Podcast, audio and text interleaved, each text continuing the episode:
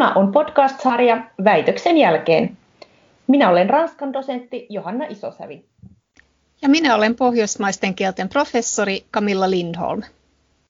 Podcast-sarja liittyy kirjaamme Väitöksen jälkeen, opas akateemiselle uralle, joka ilmestyy toukokuussa 2021 Arthousen kustantamana. Tässä podcastissa pohditaan akateemisen uran vaatimuksia ja omien unelmien toteuttamista. Tervetuloa mukaan! Tervetuloa kuuntelemaan ensimmäistä podcast-jaksoamme. Tässä ensimmäisessä jaksossa kerromme itsestämme, keitä me väitöksen jälkeen opas akateemiselle uralle kirjan kirjoittajat olemme ja miksi halusimme kirjoittaa tämän teoksen. Keskustelemme myös tavoitteista. Miten asettaa tavoitteita akateemiselle uralle? Pohdimme, millaisia tavoitteita olemme itse asettaneet, kuinka ne ovat toteutuneet ja millaisia tavoitteita olemme asettaneet jatkoon. Voitaisiin oikeastaan aloittaa kertomalla kuulijoille, mistä me saimme idean kirjoittaa väitöksen jälkeen oppaan. Camilla, mistä kaikki oikein alkoi? Mihin tilaisuuteen sä osallistuit huhtikuun alussa vuonna 2020 ja mitä siellä tapahtui? Joo, mä tosiaan osallistuin Tampereen yliopistolla tapahtuvaan väitöstilaisuuteen. Ja nämä koronapandemiaan liittyvät rajoitukset olivat iskeneet täysillä muutama viikko aiemmin. Ja tämä väitöstilaisuus järjestettiin etänä, mikä oli jo sinällään poikkeuksellista ja jännittävää. Ja tässä tilaisuudessa mä olin mukana kyseisen väitöskirjatyön arviointilautakunnassa, joten seurasin tätä väitöstä ehkä poikkeuksellisenkin tarkkana ja kirjoitin ylös joitakin vastaväittäjän huomioita ihan itselleni opiksi tulevaisuuden varalle. Ja erityisesti mua inspiroi ja myös riemastutti vastaväittäjän tapa antaa väittelijälle uraohjausta osana väitöstä. Vastaväittäjä tässä tilanteessa kuvaili 3 laajaa aluetta, joihin tämä väitöskirja kuului ja joihin hänen mielestään väitöskirjan tekijä voisi asemoida itsensä ja työnsä tulevaisuuden akateemista uraa ajatellen. Ja tämä oli mielestäni niin kiinnostavaa, että päätin lähettää siitä viestiä sinulle heti. Joo, mä muistan. Mä sain sen viestin, jonka lähetit. Se oli huhtikuinen lauantai 2020 koronakeväänä. Mä olin aiemmin päivällä joogannut television ääressä, mutta olin nyt istumassa sohvalla lasten kanssa. Katsottiin leffaa, syötiin karkkia. Oli tämmöinen aika rento fiilis. Ja mulle tuli sun viestiä lukiessa heti mieleen, että vau, miten mahtava vastaväittäjä. Että kaikkien vastaväittäjien pitäisi olla tällaisia. Ja tuli mieleen myös, että tämä aihe, jotenkin uraohjaus väitöksen jälkeen, se on niin tärkeä ja se on niin iso, että siitä pitäisi kirjoittaa kirja, koska sellaista ei ole suomeksi. Ja sitten sinähän tartuit siihen heti, Camilla. Joo, kun lähetit mulle viestin, ajatus tuntui heti aivan itsestään selvältä. Ja itsekin ihan yllätyin siitä, että oho, sellaista kirjaa ei tosiaankaan vielä ole suomeksi olemassa. Se tuntui suurelta aha-elämykseltä ja myös just sellaiselta ajatukselta, että siihen on tartuttava ja heti. Ja niinhän mä sitten tartuinkin. Sä tartuit ja mä tartuin ja mehän ihan samana päivänä, vaikka se oli lauantai, niin luotiin jo Google Docs, kirjoitettiin alustava sisällysluettelo. Sinne tuli aika paljon tavaraa ja taisin hahmotella siihen myös alustavaa johdantoakin. Mutta yllätti oikeastaan se, että kun alkoi työviikko ja tuli maanantai, että millä vauhdilla Camilla alkoi tätä Google Docsia täytellä. Tekstiä tuli niin paljon, että hyvä, että itse pysyin kyydissä mukana. Mä olin pari viikkoa sitten aloittanut yhtä toista tieteellistä kirjaa kirjoittamaan ja aluksi kirjoitinkin niitä molempia, mutta sitten keväällä ryhdyin tätä priorisoimaan, kun tuntui, että se eteni jotenkin niin vauhdilla. Mistä sä, Camilla, koet, että tämä meidän suuri ja sun suuri inspiraatio tähän oppaaseen oli peräisin? No, tämä teema on ollut mulle rakas jo aika pitkään. Olen vuosikausia pyöritellyt näitä teemoja sekä itsekseni että erilaisten keskustelukumppanien kanssa. Olen lukenut kirjoja, olen käynyt kirjoitusretriiteissä, osallistunut koulutustilaisuuksiin, seurannut blogeja ja myös jonkun verran kuunnellut podcasteja. Ja olen saanut inspiraatiota tietyiltä henkilöiltä, niin kuin esimerkiksi skotlantilaiselta kirjoitusretriittigurulta Rowena Marrelta ja amerikkalaiselta valmentajalta Cati Meisäkiltä, kuten myös tietenkin suomalaiselta Kimmo Svinhufvudilta. Mutta tuorein inspiraation sysäys tuli oikeastaan viime keväänä ja pandemiatilanteesta ja siitä, että siinä tilanteessa, kun jäi etätöihin kotiin, hain aktiivisesti itselleni erilaisia akateemisia tukiryhmiä kirjoittamiseen ja löysin niitä muun muassa sosiaalisen median kautta.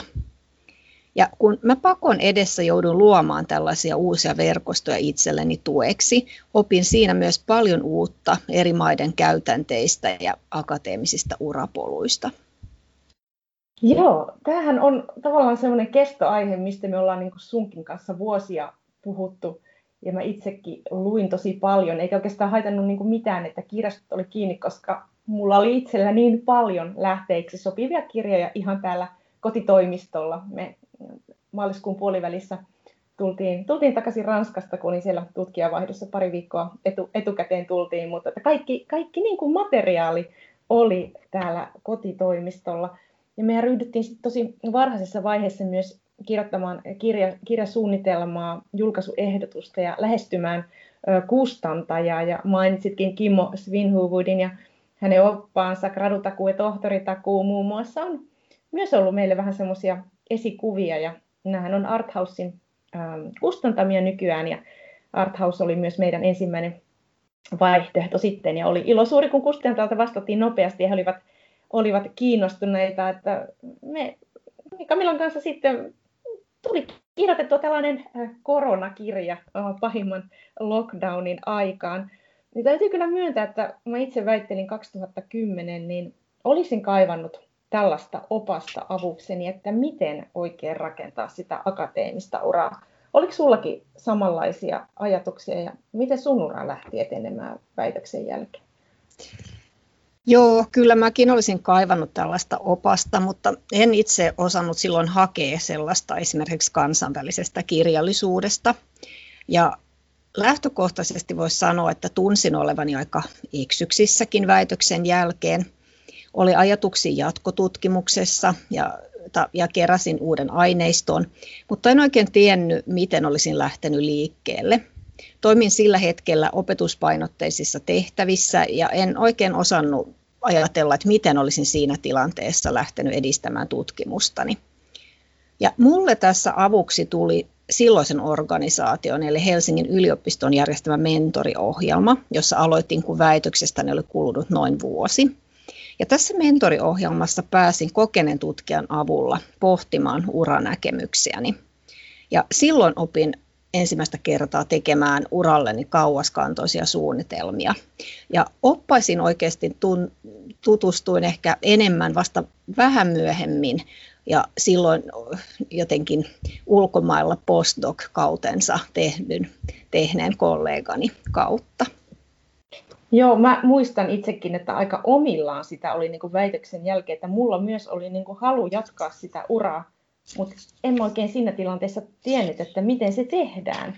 Ja mulla oli vielä sellainen tilanne, että multa puuttuu opetuskokemusta, mikä on opettaminen on yksi keskeinen taito tällä akateemisella uralla, niin mä vähän lähdin sen opetuksen kautta sitten itse etenemään, että tavoitteena oli hankkia ensin pedagogista pätevyyttä ja sitä kautta toivoin saavani myös opetustehtäviä ja kokemusta opettamisesta. Että mä itse ryhdyin, kun toisen lapsen hoitovapaan, no vielä siinä vapaalla ollessani, tekemään ensin avoimessa yliopistossa kasvatustieteen opintoja. Ja sitten mä pyrin ihan suorittamaan tohtorina aikuiskasvatukseen suuntautuvat pedagogiset opinnot, jotka olikin tosi antoisia, mutta se on aika hauskaa, että usein elämässä käy niin, että moni asia tapahtuukin yhtä aikaa. Ja mulle kävi niin, että mua pyydettiin syyslukukauden kestävään yliopistolehtorin sijaisuuteen Helsingin yliopistossa ihan samaan aikaan, kun mä aloitin nämä varsinaiset pedagogiset opinnot, johon sitten sisältyi paljon sitä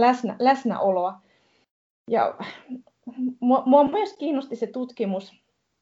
Oli jotakin suunnitelmia, mutta että mun ura lähti niin kuin opetuksen kautta, että mä sain sitten muitakin sijaisuuksia kahdessa suomalaisessa yliopistossa Turussa ja Helsingissä, ja oikeastaan mulla niin kuin väitöksen jälkeen menikin sitten monta vuotta, vaikka mä edistin sitä tutkimusta siinä ohessa, niin meni kuitenkin aika paljon tässä opettamisessa aikaa.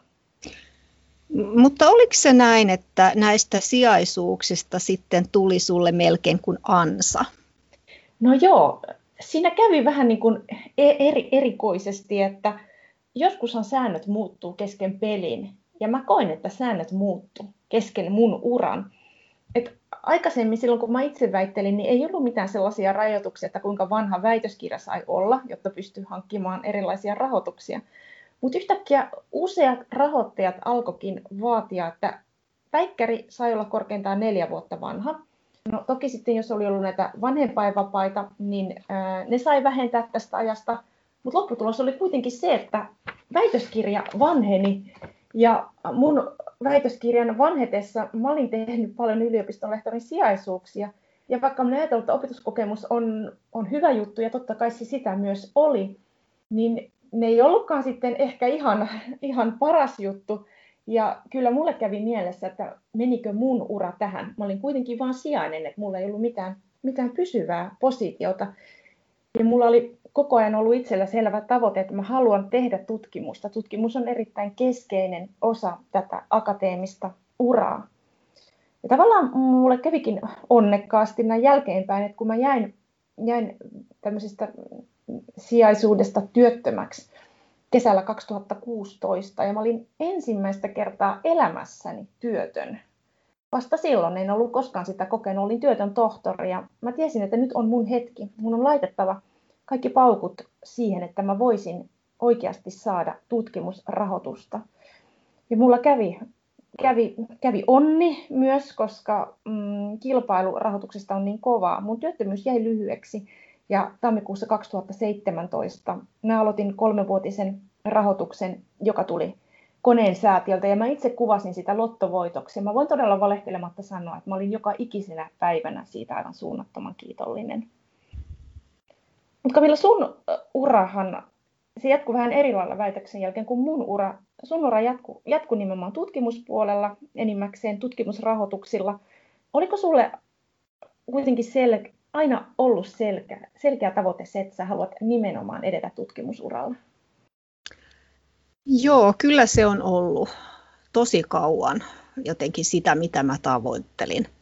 Ja jo väitöskirjatyön loppuvaiheessa suunnittelen erilaisia tutkimuksia, ja oli aika selvää, että mä halusin palata yhteen vanhaan kiinnostuksen kohteeni, eli tutkimaan, miten muistisairaat henkilöt ja hoitajat ovat vuorovaikutuksessa.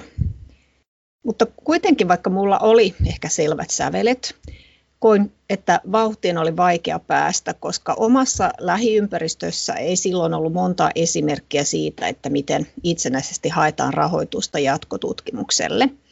Koska omalla alallani aika monet työllistyvät erilaisiin ehkä opetuspainotteisiin tehtäviin, ja alalla ei ainakaan liki 20 vuotta sitten, 17 vuotta sitten väittelin, on ollut silloin, ei ollut selkeää tutkijan urapolkua. Joo,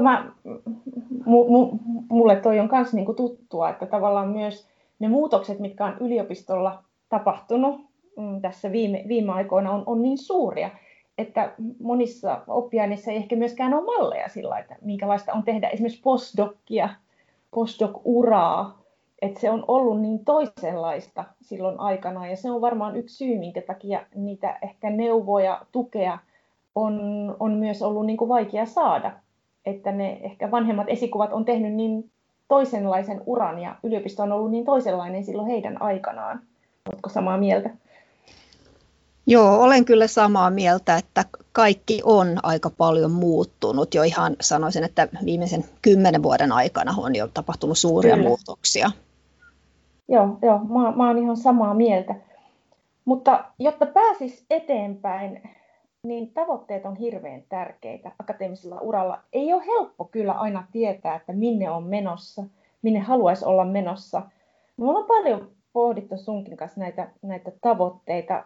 Miksi, Camilla, sun mielestä on niin tärkeää kysyä itseltään säännöllisesti, että mitä sinä itse haluat tehdä? No oikeastaan se on minusta kaiken ydin, että mitä sitä itse haluaa tehdä, koska muuten ajautuu helposti johonkin sellaiseen, joka ei välttämättä sitten kuitenkaan tunnu kaikkein omimmalta. Ja jos mä mietin omaa esimerkkiäni, niin tosiaan minun omalla alallani oli väitökseni aikoihin aika paljon esimerkkejä siitä, että ihmiset sijaisuuksien kautta työllistyvät erilaisiin opetuspainotteisiin tehtäviin. Ja se oli tietysti hirveän hyvä asia, koska työllistyminen oli hyvää. Mutta se oli tämmöinen tyypillinen ehkä polku tai tyypillisin polku. Mutta koska mun omat intressini ainakaan siihen aikaan olivat vähän muualla, mun piti hakea itselleni ehkä toista vaihtoehtoa tämän ehkä tyypillisemmän ratkaisun sijaan. Ja mä koin, että omien tavoitteiden kirkastaminen oli jotenkin ensimmäinen askel kohti tällaista pitkäaikaissuunnittelua ja semmoista tavoitteellista urasuunnittelua. Joo. Mä haluaisin oikeastaan kysyä sulta, Johanna, tähän väliin, että millaisia tavoitteita sulla oli, kun sait vihdoin mahdollisuuden tehdä postdokkauden tällä Kone-säätiön rahoituksella? Mulla oli oikeastaan ne tavoitteet jo vähän, tai päätavoite jo tullut ennen kuin mä sain sen rahoituksen, koska mä kyllä täällä kotonakin suureen ääneen puhuin siitä, että mä haluan tehdä dosentuurin ja mä syön vaikka kaurapuuroa. Pelkästään, että jos sen se vaatii, että mä saan sen tehtyä. Että mä haluan tehdä niin paljon tutkimusta, että mä pystyn hakemaan tätä arvonimeä. Ja tosiaan kun mä Kone-säätiön rahoituksen sain, niin se oli mun sellainen niin kuin päätavoite. Että mä olin toiminut niin monta vuotta opetuspainotteissa tehtävissä. Mä olin toki koko ajan myös julkaissut jonkin verran, mutta nyt mä pystyn julkaisemaan ihan uusia juttuja. Niin että kyllä tämä postdokin niin kuin tavoitteena oli, että se päättyy siihen, että mä haen dosentuureja ja että se mulle myönnetään. Ja tähän päätavoitteeseen mä määrittelin sitten semmoisia liitännäistavoitteita. Että mulle oli myös selvää, että kun mä olen postdokkina, kun mä sain peräti 3 vuoden apurahan, se oli ensimmäinen kerta silloin, kun Kone-säätiö myönsi yksittäisille tutkijoille näin pitkän projektin ajaksi yhtenäistä rahoitusta, niin tavallaan se on mun tilaisuus, niin kun mä ajattelen, että ottaa haltuun uutta. Että mä halusin todella ottaa haltuun uuden aiheen, uuden aineiston, uuden metodin. Toki sillä oli kytköksiä mun väitöskirjaan, mutta se oli kuitenkin niin kuin riittävän erilainen, että mulla oli aika paljon uutta haltuun otettavaa. No mulla oli toinen sitten tämmöinen liitännäistavoite oli se, että kun mä olin tehnyt monografian, siihen aikaan ja humanistisissa tieteissä ja tehdään toki vieläkin, että monografiat oli aika se tyypillinen juttu. Ja siinähän on tavallaan hyvä se, että oppii vähän niin kuin kirjoittamaan kirjan tietyllä tavalla. Ja vaikka olin julkaissut artikkeleita, ne oli enimmäkseen siihen aikaan konferenssijulkaisuissa. Tämä julkaisumaailma meidän alalla oli vähän erilainen kuin nykyään. Mutta mulla oli ihan selvä, että mä halusin oppia julkaisemaan hyvälaatuisissa kansainvälisissä lehdissä. Mä halusin altistaa itseni ja mun tekstit sellaisille lehdille, joissa kukaan mua ei tunne, ei ole kavereita toimittamassa, jossa tavallaan niin kuin se teksti arvioidaan niin kuin omana itsenään ja toivon, että niin kuin huippuasiantuntijat, kansainväliset tutkijat arvioi niitä mun tekstejä. Ja tämä oli mun toinen tavoite. No mulla oli 3. tavoite. Sitten paljon puhutaan siitä, että postdokina on tärkeää liikkuvuus, on tärkeää mennä ulkomaille. Ja mulla oli tavoite, että mä halusin tehdä kansainvälisen tutkijavierailun, ja se oli siihen Kone-säätiön suunnitelmaankin jo kirjattu. Ja sitten ensimmäisen tutkimusvuoteni syksyllä lähdin tuonne École Normale Supérieure Lyoniin, ja koko perhe lähti, mies ja meidän kaksi lasta, jotka oli ranskalaisessa koulussa. Oltiin syyslukukausi 2017 siellä. No sitten mulla oli vielä neljäs tämmöinen tavoite. Mä halusin oppia tekemään tiedeviestintää sosiaalisessa mediassa. Mä halusin oppia kirjoittamaan blogia. Ja sitten mulla oli vähän sellainen yksi tavoite vielä, mikä liittyy podcastiin, mitä mä en ihan heti toteuttanut, mutta 2018 mä sen sain toteutettua. Et mä Mulla oli ollut täysin uinuva nukkuva tili Twitterissä, mutta mä ryhdyin sitä helvittämään pikkuhiljaa rakentamaan niinku sitä, että miten siellä voi saada seuraajia, miten siellä voi niinku viestiä ja muuta. Ja mä lähdin kirjoittamaan mun tutkimuksestakin varhaisessa vaiheessa sitten tänne blogiin ja myöhemmin myös podcastiin. Ja nämä mun tavoitteet toteutui tällä pitkällä 3-vuotisella rahoituksella, että mä tammikuussa 2020 sain dosentin arvonimen Helsingin yliopistosta, just kun mulla oli tämä Kone-säätiön rahoitus päättynyt ja olin sitten tämmöisellä lyhyemmällä vierailulla uudestaan Lyonissa, École Normale Supérieuressa. Mutta meidän oppaassa me puhutaan siitä, että tällaisten yleisimpien tavoitteiden lisäksi olisi hyvä suunnitella tällainen tutkijan akateeminen missiolause. Camilla, mistä on kyse? Mitä hyötyä missiolausesta voi olla akateemisella uralla? Ja on ollut esimerkiksi sinulle itsellesi. No, missiolause on sellainen tietynlainen kaava, jota voi käyttää työkaluna tavoitteiden kirkastamiseen. Ja tavoitteiden kirkastamisesta on sitten sitä apua tosiaan, mitä mä jo aikaisemmin sanoin, että ne voi auttaa siihen, että välttyy ajautumasta urallaan johonkin suuntaan. Ja tavoitteiden kirkastaminen auttaa suunnittelemaan uraa eteenpäin. Sitä voi käyttää sekä esimerkiksi pitkäaikaissuunnitteluun, kuten jos haluat tehdä 5-vuotissuunnitelman, mutta sitten sillä voi myös suunnitella esimerkiksi julkaisuaikataulua seuraavalle vuodelle.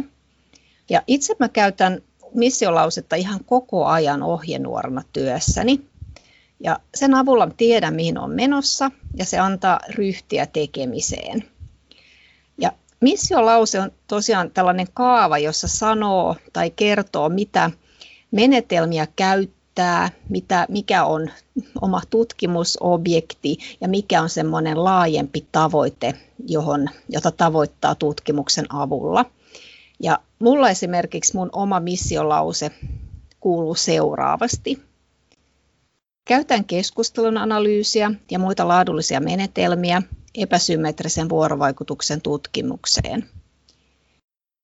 Haluan luoda uutta teoreettista ja sovellettavaa tietoa ja edesauttaa uuden tutkimusalan vakiinnuttamista tiedemaailmassa.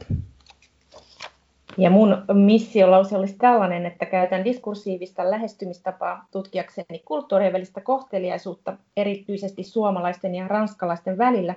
Tavoitteenani on kehittää kulttuurien välisen kohteliaisuuden teoriaa ja tuottaa tietoa, jonka avulla voimme murtaa myyttejä siitä, että toiset kielet ja kulttuurit olisivat toisia kohteliaampia. Näistä voi sitten kukin saada vähän osviittaa ja pohtia niitä omia missiolauseita. Mutta ollaan puhuttu nyt tästä, että miten tärkeää on asettaa tavoitteita. Ja joskus ne tavoitteet toteutuu, mutta aina kaikki tavoitteet ei toteudu. Camilla, millaisia kokemuksia sulla on tästä ja miten voi selvitä siitä, että aina tavoitteet ei toteudukaan? No, mä oon joskus sanonut, että jos mun CVtä katsoo ulkoapäin, se näyttää todelliselta menestystarinalta. Mutta virallisista dokumenteista ei kuitenkaan näy ne asiat, mitkä eivät ole toteutuneet. Ja mäkin olen saanut kielteisiä päätöksiä julkaisuista ja haetusta rahoituksista. Mutta kuitenkin ehkä kaikkein kipein kokemukseni oli se, kun muutama vuosi sitten hain professorin tehtävää. Ja ajattelin siinä kohdassa, että minulla olisi ihan hyvät mahdollisuudet tulla valituksi. Ja hoidin ensin sitä samaa tehtävää määräaikaisena. Ja silloin tämän sijaisuuden ajan preppasin itseäni kaikin tavoin, jotta minulla olisi valmiudet hoitaa tehtävää hyvin, jos minut siihen valittaisiin. Ja olin tottunut siihen, että tavoitteiden ja kovan työn avulla pääsee melkein minne vaan. Ja niinpä mä esimerkiksi ostin itselleni omalla rahallani kallista johtajuuskoulutusta ulkomaalaiselta konsultilta. Ja valmistaudun kaikin tavoin, mutta silti jäin loppupeleissä toiseksi. Ja se oli todella raskas kokemus, mutta samalla mulle hyvin opettavainen, koska opin siitä, etten tosiaankaan pysty kontrolloimaan kaikkea. koska mä voin tehdä kaikkeni. Ja tavallaan tein tässäkin kaiken oikein. Esimerkiksi asiantuntijat, mun hakemusta arvioineet asiantuntijat arvioi tätä hakemusta esimerkilliseksi. Ja silti se ei välttämättä riitä. Ja näissä tilanteissa pitää vaan keksiä tapoja päästä eteenpäin.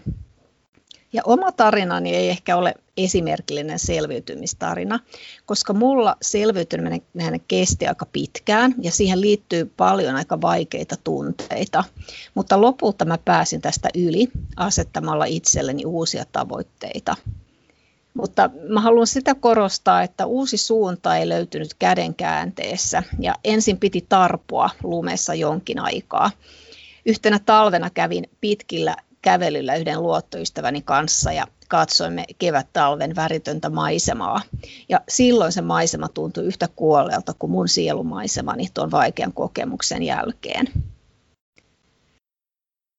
Mutta tämän jälkeen mä sitten vielä haluaisin kysyä sulta, Johanna, niin että millaisia tavoitteita sinä olet asettanut urallesi seuraavaksi?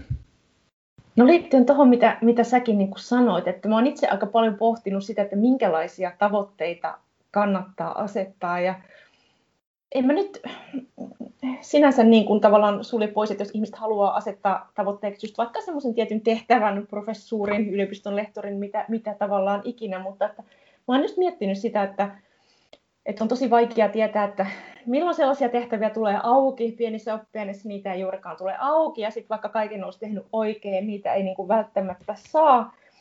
Ja mä oon niin kuin yrittänyt, että ne mun tavoitteet olisi sellaisia, joihin mä ehkä itse pystyn enempi vaikuttamaan. Että okei, no dosentuurissakin tietysti mä olen toki riippuvainen portinvartijoista, asiantuntijoista, jotka arvioi sitä mun hakemusta, mutta mä koen, että sellaisessa tavoitteessa mä oon ehkä kuitenkin enempi niin kuin itseni varassa kuin sitten vaikka näissä tehtävissä. Että mulla nyt kävi niin, että mä aloitin syksyllä 2020 3-vuotisen Ranskan yliopistolehtorin sijaisuuden Helsingin yliopistossa, eli mulla on nyt muutamaksi vuodeksi jatkoa. Oikeastaan mun suurin tavoite olisi, että mä jollain lailla voisin jatkaa tällä uralla, että mä taas löytäisin sen uuden pätkän, mikä se ikinä niin kuin onkaan, ja mä ajattelen aina vähän niin kuin tämmöisen kehittymisen kautta. Ja mä tällainen, suht tuore dosentti, vuoden ollut tämä dosenttuuri, ja mä näkisin, että mun yksi seuraava iso tavoite olisi niin kuin tutkimushankkeiden johtaminen, rahoituksen saaminen tällaiselle hankkeelle. Haluaisin niin kuin syventää kansainvälistä yhteistyötä, julkaista yhdessä kansainvälisten kumppaneiden kanssa, että ja tätäkin on niin kuin vireillä jo, mutta katsotaan, miten kaikessa käy. Et mun jotenkin semmoinen johtotähti, suurin tavoite on aina kehittyä, mennä eteenpäin. Mä haluan ottaa haltuun uusia juttuja, uusia metodeja, uusia aineistoja, eikä se aina ole se nopein tie todellakaan. Mutta sellainen ammatillinen kasvu ajaa mua niin kuin eteenpäin tällä uralla. Ja mä toivon, että sen työn kautta, mitä mä oon ikään kuin tehnyt, niin mä pystyn saamaan sen seuraavan pätkän, että oli se sitten minkälainen tehtävä niin kuin tahansa. Mutta Camilla, sun yksi suuri tavoite toteutui, kun 2019 aloitit pohjoismaisten kielten professorina. Täytyy nyt kysyä, että mitkä sun seuraavat tavoitteet on? No mä kyllä samaistun siihen, mitä sä äsken sanoit, kun sanoit, että sulla on tavoitteena kehittyä ja oppia. Ja sama se pätee kyllä mullekin. Että mulla on ehkä ominaista, etten kykene myöskään tässä uudessa tehtävässä lepäämään laakerillani henkisesti. Ja en ehkä tietoisesti ole etsinyt uusia tavoitteita, mutta kuitenkin niitä nyt sitten aina välillä tupsahtaa semmoisia uusia asioita, joita voi tehdä ehkä paremmin tästä uudesta positiosta käsin. Ja mulla on ehkä tavoitteita sekä tutkimuksessa että opetuksessa ja verkoston luomisessa oppia uutta. Esimerkiksi aloitan myöhemmin tänä vuonna uuden tutkimusprojektin, joka käsittelee Let Finlandssvenskaa, eli selkosuomen ruotsia, ja sitä mä odotan tosi innolla, koska se on mulle vähän tämmöinen uusi aluevaltaus. Ja Opetuksen ja verkostojen luomisen puolella on myös menossa kohti uusia tavoitteita ja ihan uusimpana kiinnostuksen kohteena on nyt se, että haluan viedä akateemisen kirjoittamisen sosiaalista mallia entistä tiiviimmin mun omaan opetukseeni ja myös yhteistyöhön, muuhun yhteistyöhön omassa lähiympäristössäni, organisaatiossani. Me varmaan tästä kuullaan, vai mitä Camilla, kirjoittamista käsittelevässä jaksossa? Kyllä. Puhutaan silloin tästä enemmän. Ja jos kiinnostuitte tavoitteiden asettelusta, tutkijan missiolauseesta, urapoluista meidän ja sitten muidenkin urapoluista, niin kaikesta tästä voi lukea tarkemmin uudesta kirjastamme Väitöksen jälkeen opas akateemiselle uralle. Ja me oikeastaan kehottaisimme sinua kuulija pohtimaan, että mikä voisi olla sinun seuraava laajempi tavoitteesi ja ennen kaikkea miksi haluat sen saavuttaa. Ja jos et ole vielä laatinut omaa tutkijan missiolausettasi, niin nyt voisi olla aika hyvä aika laatia se ja asettaa näkyvälle paikalle työhuoneeseesi. Toivottavasti sait inspiraatiota omiin tavoitteidesi asetteluun tästä jaksosta. Me kiitämme kuuntelusta ja toivomme, että liityt seuraamme seuraavassakin jaksossa. Kiitoksia. Moi moi! Voit lukea lisää kirjastamme Väitöksen jälkeen opas akateemiselle uralle. Se ilmestyy toukokuussa 2021 Arthousen kustantamana.